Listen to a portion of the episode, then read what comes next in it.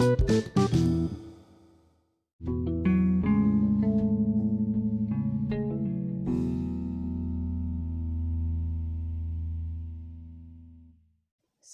warahmatullahi wabarakatuh. Selamat datang kembali di channel Harafalin Podcast Tuan Rumah Harafalin.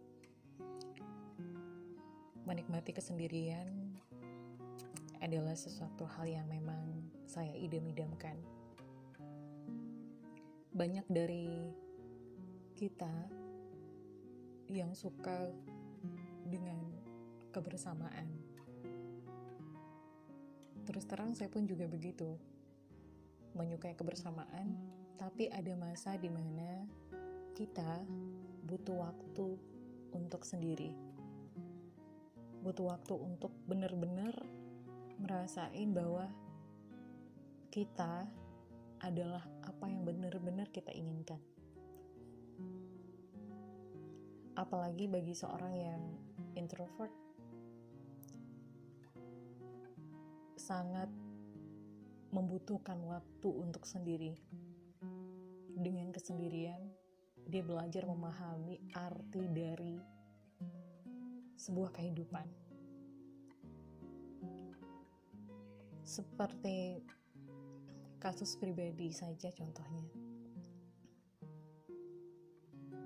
Saya sengaja mengambil kamar kos sendiri gitu tanpa ada orang lain yang mengisi dari balik kesendirian itu sebuah teori ataupun sebuah hal-hal baru muncul. Dan di balik kesendirian itu saya benar-benar ingin menikmati hidup tanpa gadget misalnya. Kemudian lebih banyak bersosialisasi dengan lingkungan. Dan ditambah lagi dengan lebih maksimalnya waktu yang digunakan. Semasa di S1 dulu, saya benar-benar menikmati kesendirian yang dimaksudkan di sini. Saya sengaja pindah kos dekat dengan kampus dengan alasan agar lebih memudahkan dalam hal diskusi dengan dosen pembimbing. Kemudian di samping itu, saya juga mengikuti proyek menulis yang saat itu sedang hangat tentang isu kesendirian. Dari sana berawal kisah bahwa ketika teman-teman sudah selesai di bab 3, kemudian di bab 4, bahkan ada yang sudah mau akan ujian kompre. Sementara saya sendiri masih jalan di tempat. Bukan masalah hasil yang saya dapatkan tidak maksimal gitu tapi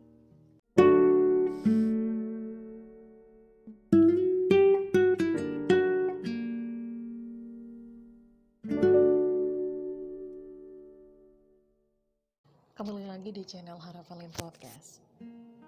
Nah seperti saya nih yang sebagai seorang yang introvert lebih tertutup tapi lebih terbuka kalau misalnya menulis ataupun berbicara. Tapi ya berbicara melalui media gitu bukan kelihatan wajahnya. Karena sampai sekarang saya masih nyaman berada di balik layar. Masih sangat betah ketika menjadi bagian dari konseptor meskipun saya sekarang sedang belajar untuk menjadi eksekutor dalam hal keterkaitan antara teori dengan praktek yang dijalani.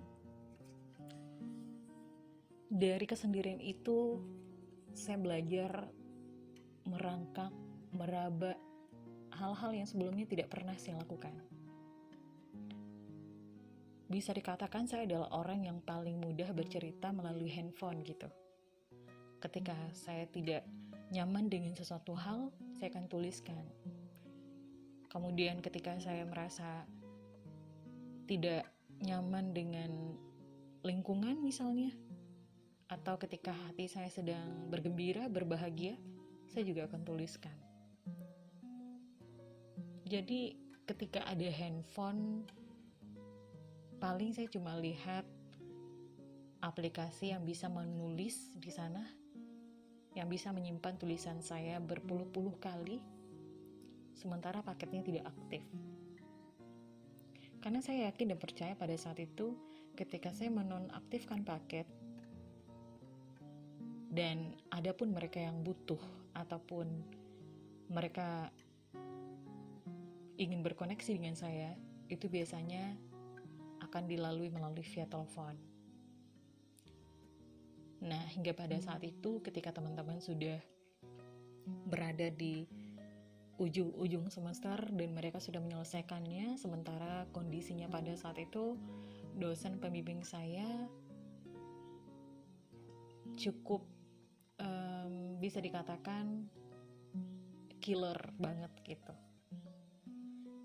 Dengan alasan yang beragam hingga pada akhirnya saya dalam tanda petik ya lambat menyelesaikan. Namun ada satu hal yang menarik ketika saya memutuskan untuk memilih sendiri. Kemudian hanya melakukan kegiatan yang benar-benar produktif.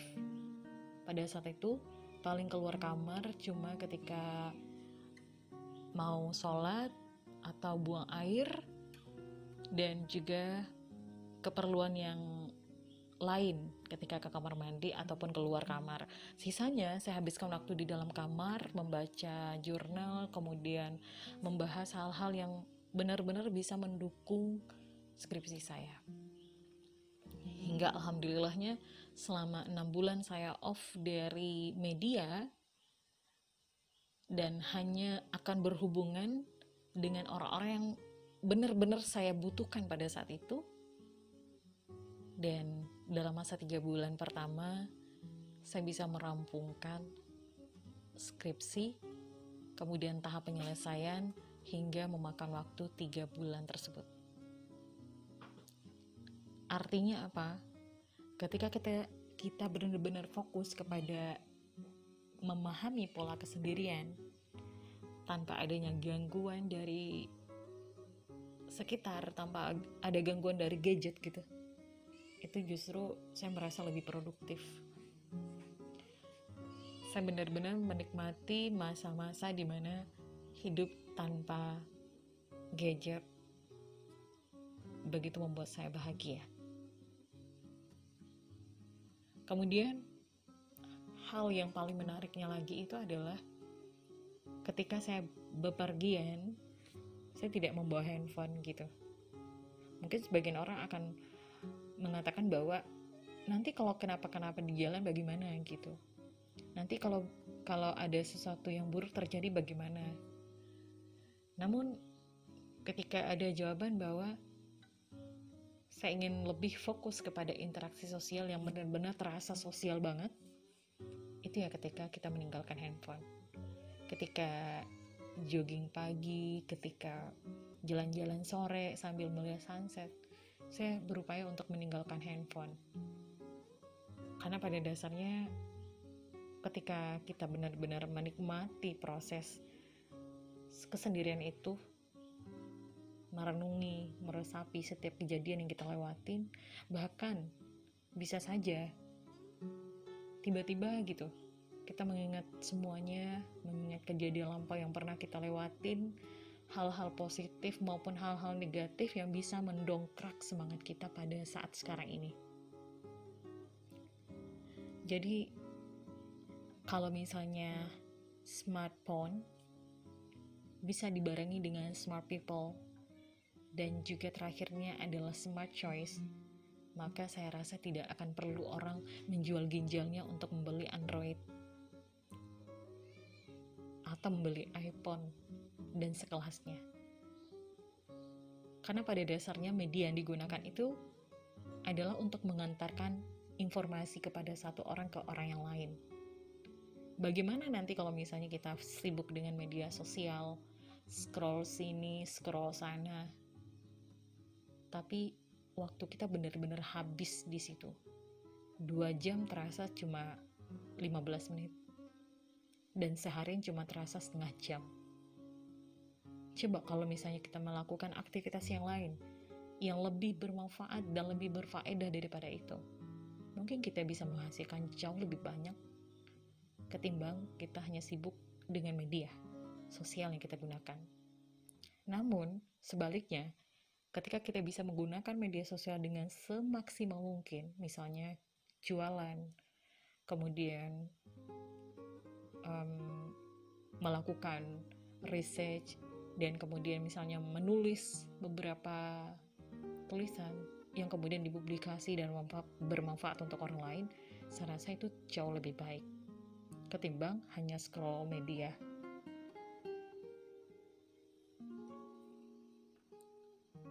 Dan di samping itu, jangan pernah berpikir bahwa sendiri itu menakutkan. Karena saya pribadi merasakan bahwa sendiri itu adalah jalan saya untuk lebih dekat dengan Tuhan. Ketika saya benar-benar meresapi, menikmati hari-hari yang telah dilewati, dan itu memang rasanya sungguh Allah Maha sempurna di sana. Peran Allah itu benar-benar terasa bercampur baur dengan keadaan kita. Ketika kita memilih untuk tidak curhat di media sosial, ketika kita memilih untuk benar-benar menutup semua hal-hal pribadi, terutama yang bersifatnya sensitif kepada orang lain, maka di situ rasanya ketenangan diri muncul. Saya memahami sebuah hal yang waktu itu pernah saya baca dan saya lupa siapa penulisnya. Ketika kita membagikan semua hal tentang diri kita kepada media, kepada orang lain, lantas apa yang kita rahasiakan? Lantas apa yang benar-benar bisa menjadi rahasia kita, pegangan kita? Kalau misalnya semua orang tahu tentang diri kita. Sedangkan untuk personal brand aja itu mereka tetap menyimpan satu rahasia yang tidak pernah mereka buka kepada siapa pun. Apalagi kita yang bukan tokoh publik, yang bukan selebgram, uh, selebgram ternama, atau bukan orang-orang yang benar-benar dinantikan kehadirannya. Kemudian kita upload, kita publish semua hal terkait diri kita mulai dari bangun tidur, makan apa, mau ke mana, semuanya pertanyaannya, rahasia apa yang ada antara kita dengan diri kita? Maka berterima kasih kepada diri sendiri adalah hal yang perlu untuk dilakukan. Berterima kasih kepada diri sendiri karena sudah berjuang hingga sejauh ini, memahami setiap peran, memahami setiap lika-liku kehidupan. Mungkin rasanya aneh, ya kita dengan diri kita emang masalah gitu sebenarnya tidak masalah ya masalah itu adalah kita lupa cara bersyukur kita lupa cara berterima kasih dan kita lupa bahwa sebenarnya kehidupan sosial jauh lebih menyenangkan daripada kehidupan di dunia maya mungkin terdengar klise di zaman yang serba canggih ini kita menutupi diri dengan media sebetulnya tidak menutupi diri tidak menafikan bahwa media sosial itu bisa mempermudah segalanya. Tidak. Tapi bagaimana cara kita untuk sejenak rehat dari media sosial. Semisal di 24 jam waktu yang kita punya, setidaknya sisakan 2 jam saja untuk off dari internet.